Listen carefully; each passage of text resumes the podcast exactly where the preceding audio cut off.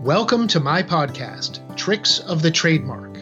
This is Erik Pelton with another podcast episode in which I share advice and experience based on my 20 years of working with clients around the world to protect and strengthen their brands.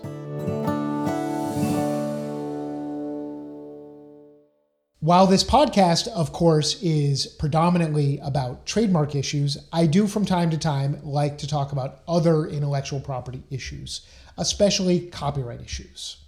Today, I want to share what a proper copyright notice looks like because I do get asked this quite frequently. And once you learn it, it's relatively simple to know and to ensure that you're using proper copyright notice all the time when applicable, and that provides a tremendous value.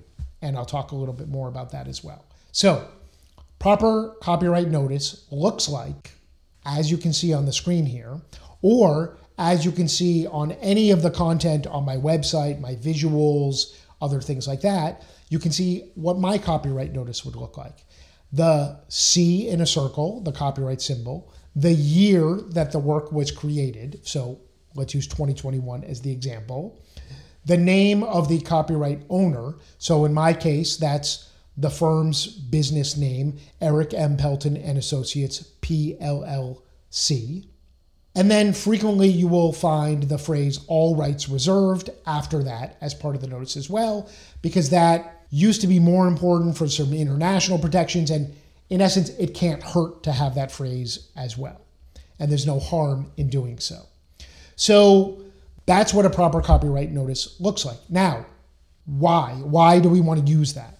The reason is that while some copyright protection attaches automatically when a work is created and published, much better protection is automatically created under the law when you attach that proper copyright notice because it puts the public or anyone who sees the material whether it's video, a photo, a book, an article, an ebook, a web page, all of those things, it puts the viewer, the consumer, on notice that the owner is asserting those copyright protections, that there is something original and protectable in the materials. And it's important to put it in places where the viewer, user, consumer of the materials will see it. So, of course, you're used to seeing it, you know, at the end of a movie or at the beginning of a book, but I would really recommend using it even more frequently, more prominently. You could put it, for example, on the footer of all your web pages, in every video at the end, maybe even at the beginning in the title screen as well. On a ebook or PDF of an article, you may want to put it at the footer on every page, but also more prominently at the beginning and or at the end.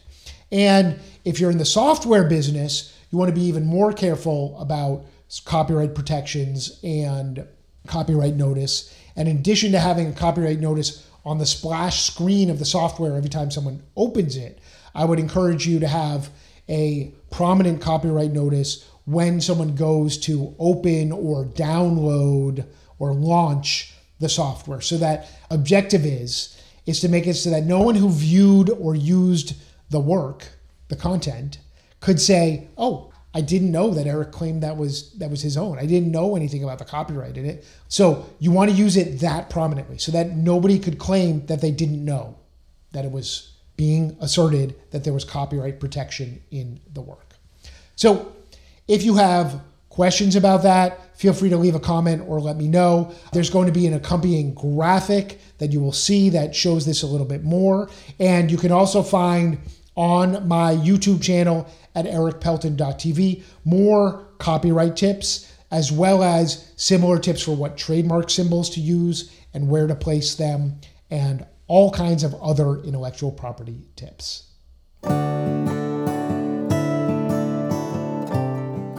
You've been listening to Tricks of the Trademark with me, Erik Pelton. I've been making trademarks bloom since 1999. For more information about my trademark services, visit my website at erikpelton.com. Thanks for listening.